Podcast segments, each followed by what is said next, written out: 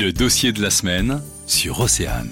Une monnaie locale sera bientôt mise en circulation. C'est le 19 juin prochain sur le territoire de Guingamp-Paimpol Agglomération. Il s'agit du Pez. Compte tenu de notre territoire qui est assez étendu, on s'est organisé en groupes locaux. Donc il va y avoir une dizaine de groupes locaux qui vont mailler le territoire. Une partie est déjà en action depuis quelques semaines. Et donc nous allons porter la bonne parole du Pez auprès des professionnels. Donc il y en a actuellement une trentaine qui ont adhéré. Jean-Christophe Cano, porteur de projet. Donc il y a évidemment des commerces alimentaires, mais pas que. Parce que vraiment le but de la monnaie locale, et en particulier du Pez, c'est de privilégier et le local et aussi d'autres choses autour, donc qu'on retrouve dans notre charte, qu'on peut consulter.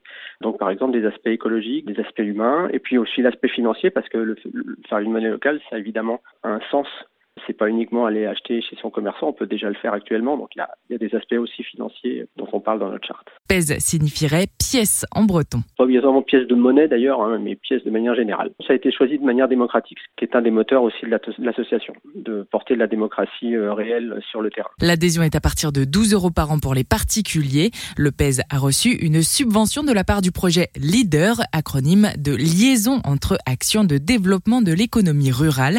Ce dernier est porté par les collectivités territoriales. Donc on a effectivement eu des accords de principe auprès de LTC et de GPA. Effectivement, on va pouvoir bénéficier de ces subventions qui nous ont permis de créer un poste de coordinatrice de la monnaie qui donc est en poste depuis quelques jours. Le projet de monnaie locale a 2 ans et demi et aurait dû voir le jour l'été dernier. On va dire qu'il y a effectivement eu quelques problématiques pour le lancement maintenant qui sont liées à l'impossibilité d'organiser des réunions publiques, par exemple. Donc c'est vrai que l'élan qui avait été pris par le Pez l'année dernière est un petit peu retomber, mais nous avons décidé de continuer courageusement pour le faire arriver le 19 juin. Pour tout comprendre de l'actualité, le dossier de la semaine est à réécouter en podcast sur oceanfm.com.